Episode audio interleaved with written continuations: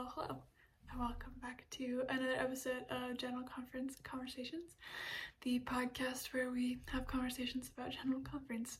I'm your host, Kaylin, and I'm super excited to be here with you discussing the words of Christ's chosen leaders. So let's get into it. Today we are talking about Elder Quentin L. Cook's talk, Safely Gathered Home. And like I talked about with Elder Carl B. Cook's talk, I am trying to be very conscious of saying his first name because there were two cooks that spoke and they spoke in the same session, like one talk apart from each other. So this is the apostle, one of the twelve, Quentin L. Cook, uh, safely gathered home. And all about the gathering, all about the gathering of Israel and everything like that. So as always, I encourage you to listen to and or read this talk before you come and listen to me talk about it so you can get your own inspirations and guidance and questions that you are going to ask for yourself before you come and listen to me talk about it. Um, and hopefully I can add something, maybe ask a question you might not have thought before. But I'm going to jump right in. As I said, this is all about the gathering of Israel. And like the first uh, three quarters of it, he kind of gives, I don't want to say like the history of the gathering, but like he talks about um, well, here, I'm going to read this quote near the very beginning. He's talking about the gathering of Israel and how much emphasis President Nelson specifically has, has placed on the gathering of Israel. And he said, The divinely inspired doctrine that we are all brothers and sisters and all are alike unto God underlies this great work of gathering. This doctrine accords with those who deeply desire for people of diverse economic and racial status to experience better lives. We applaud and join in such efforts. Moreover, we desire for all of God's children to come unto him and receive the eternal blessings he offers through his gospel. In the Lord's preface of Doctrine and Covenants, he declares, Hearken ye people from afar, and ye that are upon the isles of the seas, listen together. And that's kind of his setup, kind of for his whole talk. Um, that all, all are alike unto God, that we are all brothers and sisters, and that you know the gathering is to bring together all of God's children under kind of one umbrella. Um, and he jumps off from there talking about the islands of the sea, how he has had opportunities to serve in the British Isles, in the Pacific Islands, and in the Philippine Islands, um, and kind of the work that's going on there, and the kind of unknown history, not unknown, but things that we don't talk about, the, the history of missionary work, especially in the Polynesian Islands, that happened, that started before sometimes, um, before even they, the early saints got to like the Salt Lake Valley. Um, he talks about a 17 year old girl on a Tahitian island who's a seventh generation member uh, her ancestors had converted in 1845, and it was two years before church members arrived in Salt Lake Valley. Um, and I think we've we don't talk about that very often. We we talk a lot about obviously the missionary work that happened in the states, um, the journey of the saints from you know New York to Ohio to Missouri to Illinois and then out to Salt Lake, and of course the missionary work that went on in England and even some of like Scandinavia, like we talk about that in, in Canada. But we don't often talk about the the effort that was put into sending missionaries to Hawaii and the, the Pacific Islands. Um, if you've read the Saints books, I want to say, I don't remember if it's the first or second volume where they specifically talk about the early missionary um, efforts in the Pacific Islands. And I don't remember exactly like where it started and everything like that, like where they first went. Um, but they talk about like the early, like the first missionaries that went there that kind of were turned away and came back years later um, or who were like welcomed with open arms. I mean, there are so many members in the Philippines specifically. I think they have they have so many temples. They just announced one or two temples in the Philippines this in this conference. Um, like the church is very strong out there, and so um, it's nice. It's it's cool to hear about that and to hear about the kind of lesser known parts of our missionary history. So, and then he kind of talks about the gathering as it's talked about in like the book, the Bible and the Book of Mormon, and what the gathering kind of means. And he talks about Israel and the Book of Mormon, talking about like Lehi leaving and kind of what that meant for the gathering, kind of stuff like that. Um, and then, of course, the coming of the Savior and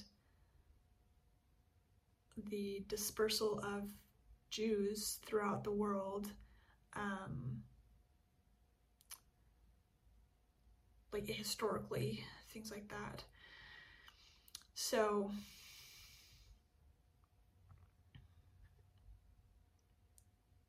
he talks about the literal gathering of Israel as we know it, as we believe in it, is to gather everybody to our church um, and to the blessings of the priesthood and ordinances and covenants. And that's what this quote is talking about. He says, um, in, in talking about the gathering, of course, he says, as viewed through a clear lens, members of the Church of Jesus Christ of Latter day Saints have the great privilege of loving, sharing, inviting, and helping gather Israel to receive the fullness of the Lord's covenant blessings. And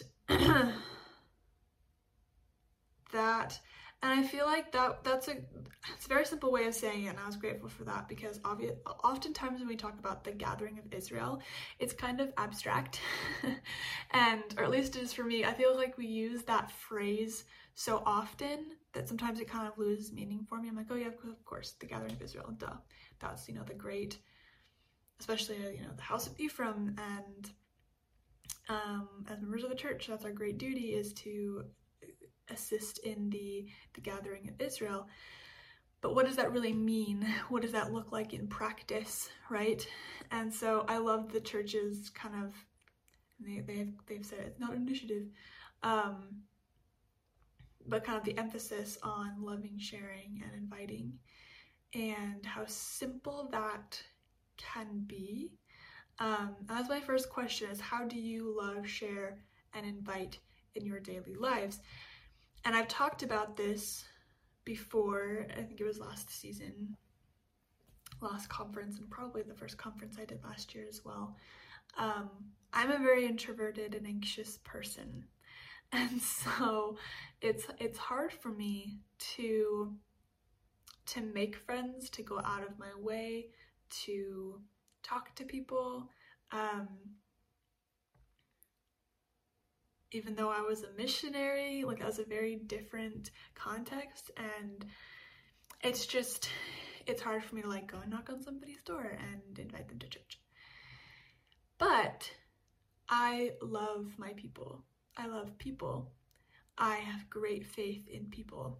And I love having conversations with people. I love getting to know people. That was some of my favorite parts of being a missionary was just sitting and talking to people and learning about their life and what they love and what they hate and experiences that they had gone through and that's honestly what I miss most is like sitting down with members at dinner and just getting to know their family and talking and having amazing conversations.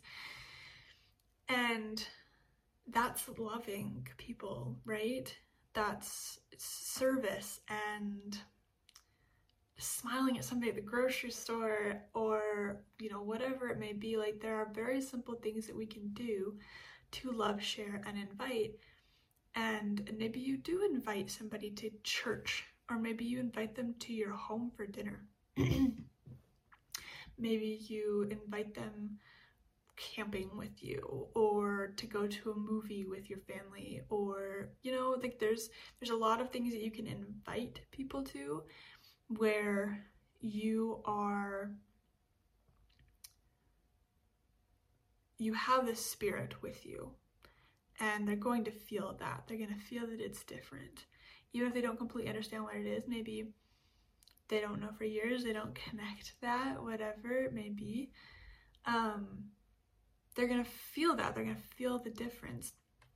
And he has a quote from President Nelson in here. Um, he says, No one has addressed the gathering more directly than President Russell M. Nelson. Quote, Anytime you do anything that helps anyone on either side of the veil take a step toward making covenants with God and receiving their essential baptismal and temple ordinances, you are helping to gather Israel. It is as simple as that. And when you put it that way, when he puts it that way, it seems quite simple. Um, it can still be terrifying and nerve wracking, but honestly, you're probably already doing it.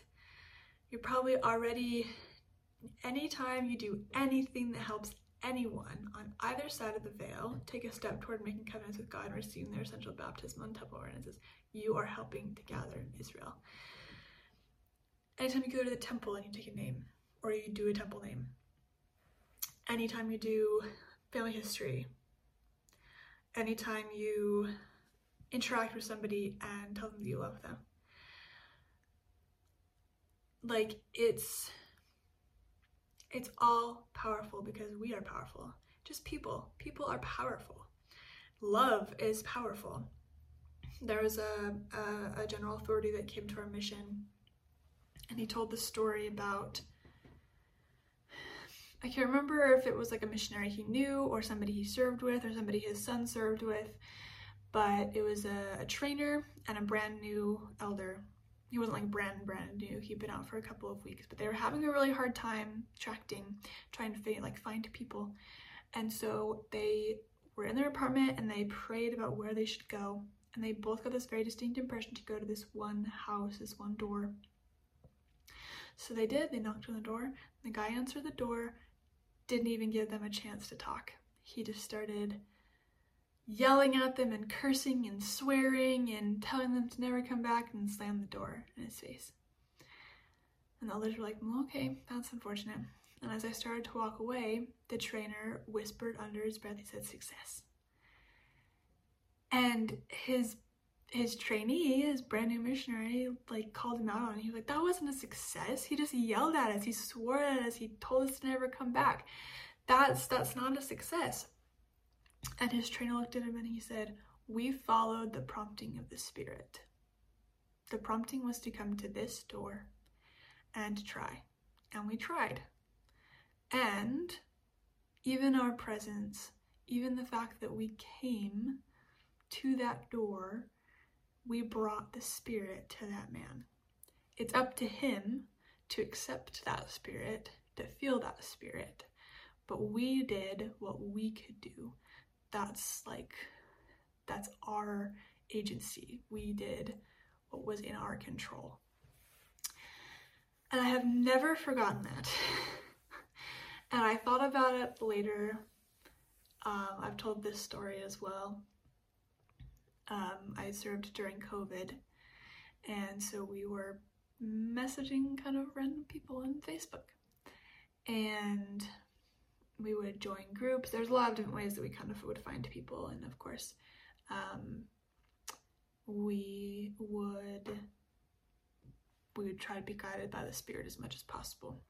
And I found this one lady. I don't remember, remember how I found her, but I loved her page. I loved her profile picture. She was just I could just see that she had fire, and I was like, hey, I need to message this lady. And I just think I think I just said hey, how's it going? Or, you know, something like that. It was very, very brief. And kind of the same things as these four elders. She was like, how did you find me? I have told the church I don't want to be contacted anymore. How did you contact me? Who told you to contact me? And then she blocked me completely after that. She's like, don't talk to me ever again. Blocked me. The only reason I know she blocked me is because I tried to send a message after and be like, "Oh, I'm so sorry. I just like saw your account and I liked it and I wanted to like connect. I didn't like nobody sent me or anything." And it never went through. And I was like, "Well, that's unfortunate. Okay." And I went on with my day, and not even like half an hour later, she unblocked me and sent me a message and she was like, I'm so sorry, that was really out of line. That was, I just reacted. I've had some really, really terrible interactions with the church in the past. And you just always seem to be able to find me. You know, missionaries just show up on my doorstep. And I just got really triggered. And I was like, no, that's totally fair. I was like, nobody told me to contact you, nothing like that. I was like, I was just on Facebook and I saw your account and I really loved, you know, some of the things that you had posted and I just, like, I just loved your personality or the personality that I could see.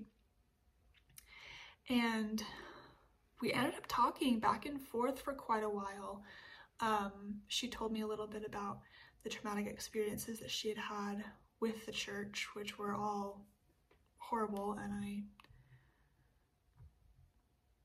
like I apologized profusely. She's like, obviously it's not your fault. I was like, no, but but I'm so so sorry that that you had interactions with members of the church like that.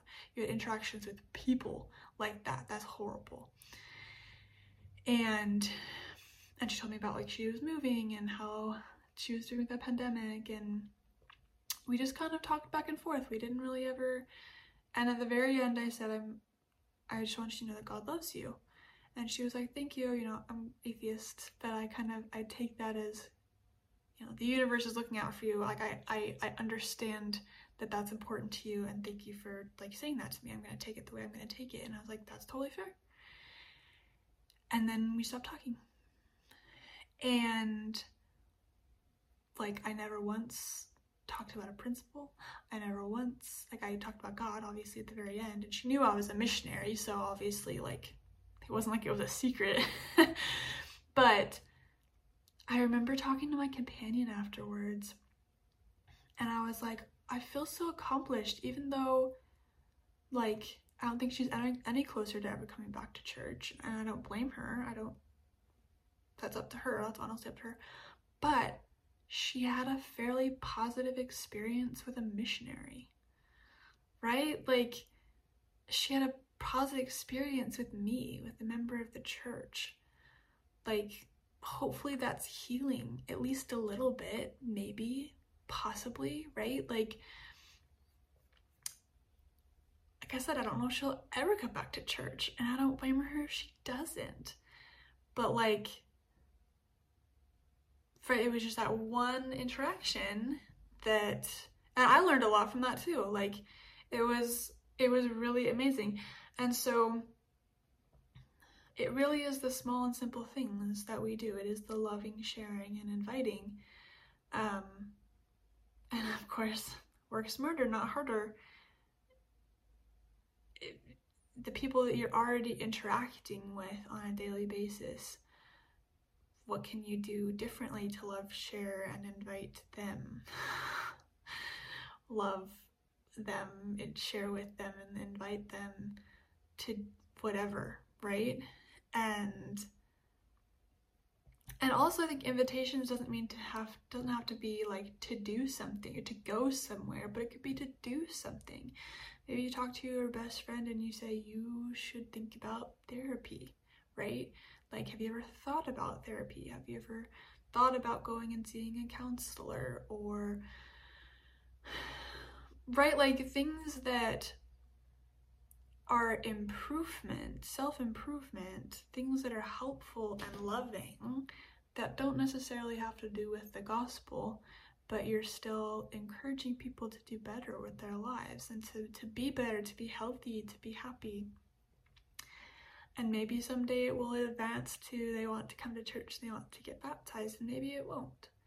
But you're doing those a step toward you're they're stepping toward right? It's not your entire job to get somebody baptized.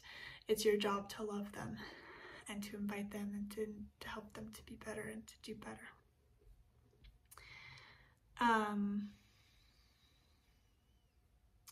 he also talks about the pandemic being kind of impacting some of the opportunities to share the gospel, especially in the mission field specifically, but it also provided experience using new technology. I mean, I literally just talked about when I was on mission as a in, as a missionary during COVID, we used Facebook. Uh, there's a lot of missions who are piloting programs using Instagram. It's still really strange. I'll be scrolling through Instagram and I'll find like reels and posts by missionaries. Like that was not my mission. We didn't have Instagram on my mission. We had we just had Facebook. But I love it. I love that they're they're using the technology, the church is using the technology that we have to to get in front of more people and to talk to more people in a in a different, more organic way.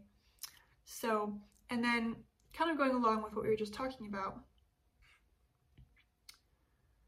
he says this maybe. An essential part of this missionary effort is for individual members to become beacon light examples wherever we live. We cannot be in camouflage. A Christ like example of kindness, righteousness, happiness, and sincere love for all people can create not only a guiding beacon of light for them, but also an understanding that there is a safe harbor in the ordinances of salvation and exaltation of the restored gospel of Jesus Christ. And like I was just saying,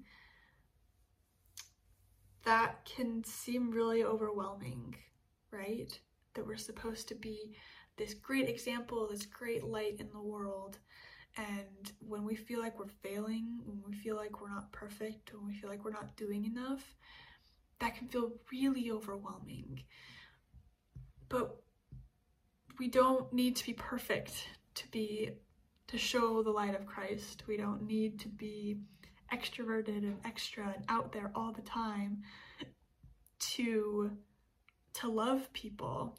And it's like I was just talking about being introverted or socially anxious, sometimes it's really hard to do missionary work or to be, you know, have the elders over as the elders who are asking, you know, who is somebody that you can reach out to? And you're like, ah, I can't do that, that's too much.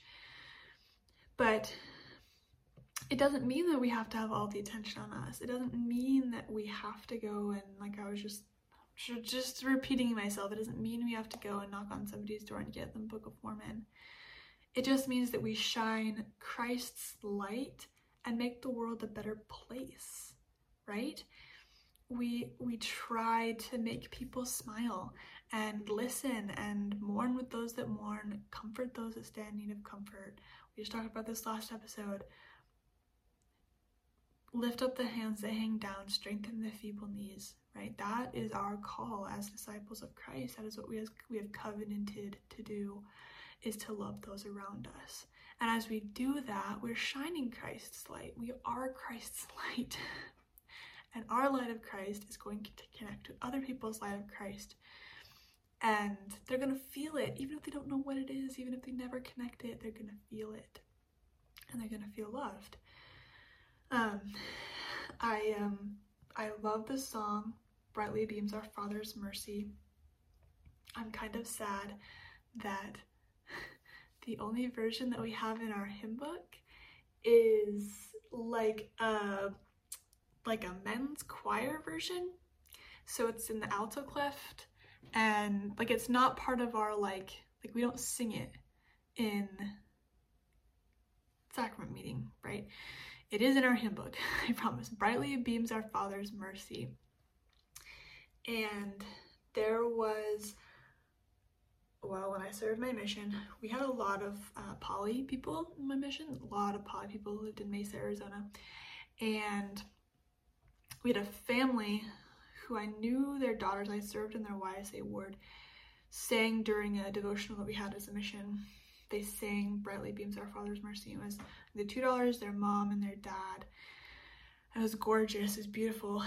And then later I had a companion who uh, also loved that song and she explained it to me for the first time. I didn't really know what it was a beautiful song just in general, but I didn't realize what they were talking about. So I should have grabbed the words. Let me find the lyrics. Um, it's talking about a lighthouse, and here it is. So it says, Brightly beams our Father's mercy from his lighthouse evermore. But to us he gives the keeping of the lights along the shore. Let the lower lights be burning, send a gleam across the wave. Some poor fainting, struggling seaman you may rescue, you may save. And there's two more verses, but just that first verse. Brightly beams our Father's mercy from his lighthouse evermore. The lighthouse, we are not the lighthouse. Christ is the lighthouse. Father's mercy is Jesus and his atonement. And his light is the big beaming light that is going to help people come and get to at least the right place. The lower lights, let the lower lights be burning. We are the lower lights. And the lower lights are people who would go along the shore of where the lighthouse was with lanterns to guide the boat into harbor because you could see the lighthouse, right? You knew where to go. But once you got there, especially if it was very perilous shores or rocky and things like that, um, actually guiding into harbor, the lighthouse isn't going to help you with that. The lighthouse is shining out into the sea, right? Um, and so the lights along the shore, the lower lights, would help the boat actually get past the shore and see where the shoreline was. So that's our job. We are, but to us, He gives the keeping of the lights along the shore. We are the lower lights. We are still light. We still have the light of Christ in us, but we're not, we're the support act, right? I'm not saying that to like degrade us. We're only the support act, but like we are the we're the lower lights and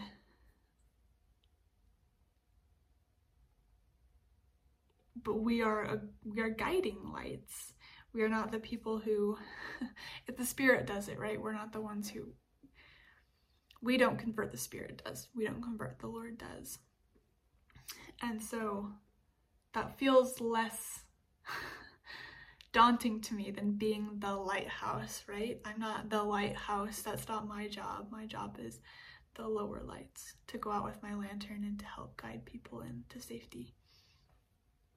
So, um, yeah, that's kind of all I've got for the talk. But my question, of course, again, was um, how do you love, share, and invite in your daily life? Um, in a way that works for you, in the way that you're, in the ways that you are called to do. That's, and then further note, further reading. So I wrote down five footnotes 6, 19, 22, 23, and 25. And these will all be in the show notes so you can see which which footnotes I'm specifically pointing out. As I've said before, pay attention to all the footnotes, but there were things in those footnotes specifically that I thought were interesting that you might want to specifically pay attention to. And then, oh, I didn't write that down right. Um, I actually don't know what year that is. I just put 202. That's not gonna help. 2021, okay. So, welcome message by President Nelson, April 2021 General Conference. Hope of Israel by President Nelson is a worldwide youth devotional that has been quoted so many times. It was quoted so many times last conference. Um, so that's an interesting one to look out for. It was June of 2018, it was right after he became prophet.